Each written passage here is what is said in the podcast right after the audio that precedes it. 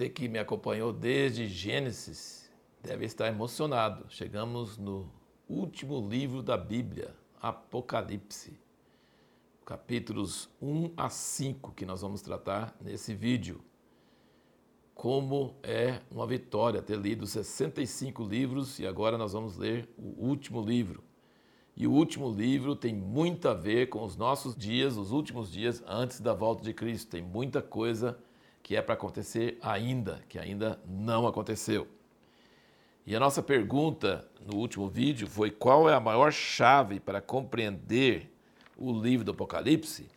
Está nos primeiros versículos, né? A chave sempre deve estar lá. Falar revelação de Jesus Cristo que Deus lhe deu para mostrar aos seus servos as coisas que brevemente devem acontecer. Enviando-as pelo seu anjo, as notificou ao seu servo João, o qual testificou da palavra de Deus, do testemunho de Jesus Cristo, de tudo quanto viu. Você pode entender a revelação de Jesus Cristo, que é uma revelação que pertence a Ele, ou você pode entender a revelação de Jesus Cristo, que é revelação dele. Você conseguiu ver Ele.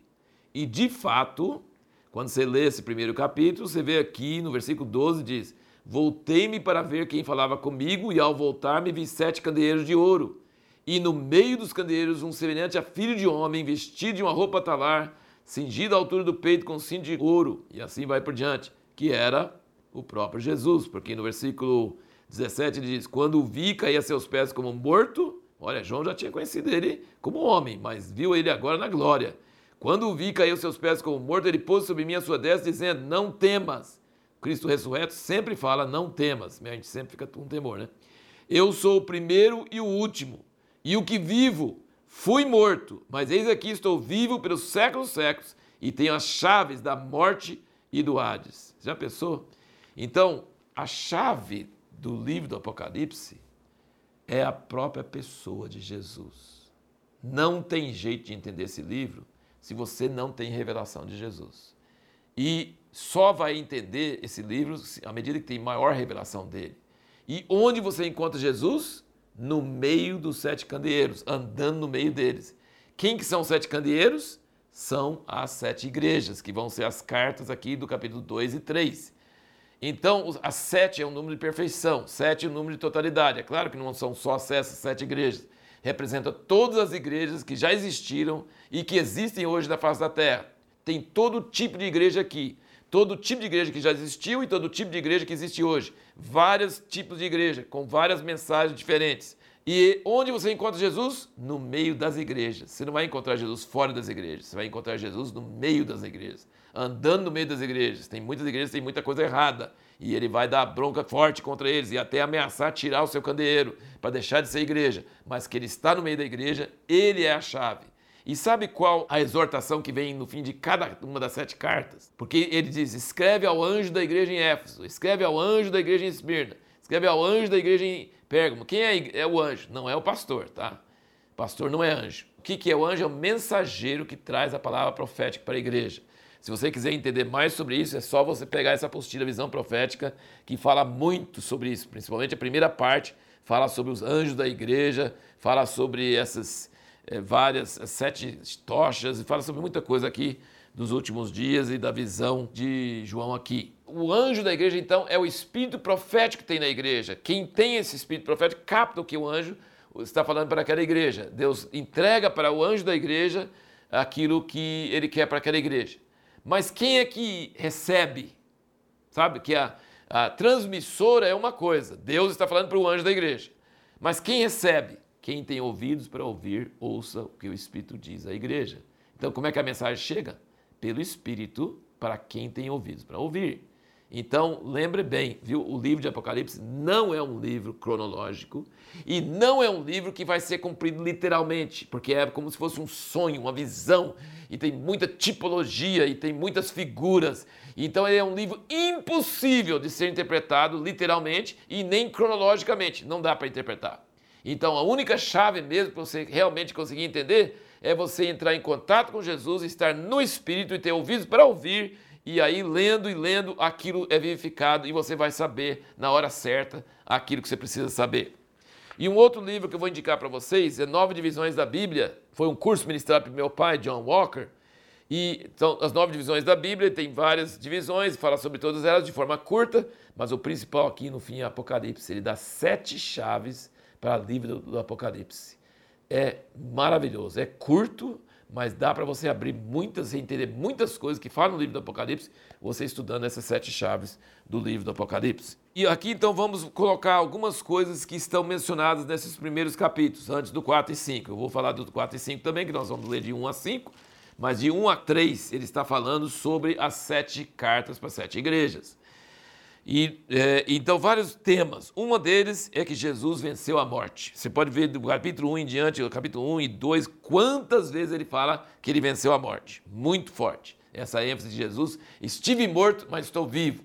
Aquele que morreu, mas ressuscitou. Então, assim, é grande cartão de visita de Jesus é: eu sou aquele que morreu e ressuscitou. Essa é a apresentação dele. Outra ênfase sobre Satanás, menciona o nome de Satanás várias vezes nessas cartas. Satanás vai ter uma atuação muito forte nos últimos dias e por isso que ele repete bastante uh, vezes sobre Satanás aqui nessas cartas. Cuidado com isso, cuidado com aquilo. Satanás está aqui, Satanás está ali. Sinagoga de Satanás, trono de Satanás. Ele fala várias vezes sobre Satanás. E todas as cartas ele fala sobre o tesouro, a recompensa do vencedor ao que vencer. E ele dá cada promessa maravilhosa para os vencedores. Se juntar tudo dos vencedores, você vê como é maravilhoso. Vai reinar com ele sobre a terra, vai ter o nome dele, vai ter o maná escondido, é, vai ter acesso à árvore da vida. Muitas promessas, muitas coisas maravilhosas. Principalmente a vida eterna, né? E a última ênfase que eu queria mostrar é o arrependimento. Não todas as igrejas, mas quase todas ele fala: arrepende-te Arrepende-te, arrepende-te, arrepende-te. Você pode notar aqui, eu só vou citando, capítulo 2, versículos 5, 16, 21, capítulo 3, 3 e 19.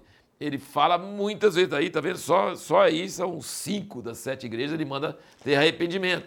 Arrependimento significa voltar, voltar, parar de agir como está agindo, voltar para Deus. A igreja de Éfeso, voltar ao primeiro amor, né? praticar as primeiras obras tanta coisa. A igreja de Laodiceia também ele fala várias coisas maravilhosas, importantes, alertas para a igreja. E aí então chegamos nos capítulos 4 e 5. 4 e 5 são o topo da adoração, sim, são a cena de adoração que quase não tem palavras para expressar de tão maravilhoso que é. Descreve o trono de Deus, os 24 anciãos ao redor do trono e os quatro seres viventes que são os querubins, né? São seres que você já viu em Ezequiel, em vários outros lugares da Bíblia, mas toda vez que você chega no trono de Deus, vai encontrar esses seres viventes falando santo, santo, santo, e essa coisa maravilhosa, tremenda do, do trono de Deus. E no capítulo 5 você vê que na mão de quem está no trono tem um livro com sete selos, que fala sobre a nova criação, sobre tudo que Deus vai fazer na terra, todos os seus planos, só que o livro está selado e ninguém é digno de abrir os selos, então não, não pode vir essa nova criação. E aí João chorou muito, e aí ele falou assim: não chore. O leão da tribo de Judá venceu. E aí, quando ele abriu o olho e viu o leão, não viu o leão, ele viu o cordeiro. O cordeiro é o leão. Coisa maravilhosa. E aí, então, esses dois capítulos são cheios de adoração mostra que o livro Apocalipse não é tão importante a marca da besta e todos os acontecimentos e as pragas, é mais importante a visão do trono de Deus e da adoração que existe lá. E isso vai intercalado no livro inteiro do Apocalipse, você vai encontrar essas cenas de adoração. Isso que deve encher nossa alma e nosso coração. Mas veja bem, o capítulo 4 fala sobre o Pai, Deus. E olha como é que eles falam, no versículo 11: Digno é, Senhor nosso e Deus nosso, de receber a glória e a honra e o poder, porque tu criaste todas as coisas e por tua vontade existiram e foram criadas. Quantas coisas falou? Glória, honra e poder. Três. essência da trindade, é o número três. Né? Agora você vai aqui, quando chega o cordeiro diante de Deus e pega o livro, e aí começa a adorar os quatro seres viventes, 24 anciãos, de versículo 8 do 5, né? tendo cada uma delas uma harpa e taças de ouro cheio de incenso, que são as orações dos santos. Nossas orações nos faz fazer parte disso. Não só anjos e anciãos e seres viventes, mas nós, nossas orações já fazem parte dessa cena de adoração. Isso é maravilhoso, é um privilégio. Versículo 12: Digno é o cordeiro que foi morto de receber poder, riqueza, sabedoria, força, honra glória e louvor. Sete coisas, tá vendo? Sete é a união de Deus, que é três, com a criação, que é quatro. Então, quatro, o capítulo 4 é Deus, três coisas, trindade. Cinco, sete coisas, porque é o Cordeiro que comprou para Deus homens de toda tribo, língua, povo e nação. Para nosso Deus, fizeste reino e sacerdotes, eles reinarão sobre a terra. Isso é maravilhoso. Então, essa, essa cena de adoração é que vai começar todo o restante do livro do Apocalipse, dos capítulos 4 e 5. E a pergunta que nós vamos responder no próximo vídeo é: o que Deus mais deseja que façamos para Ele?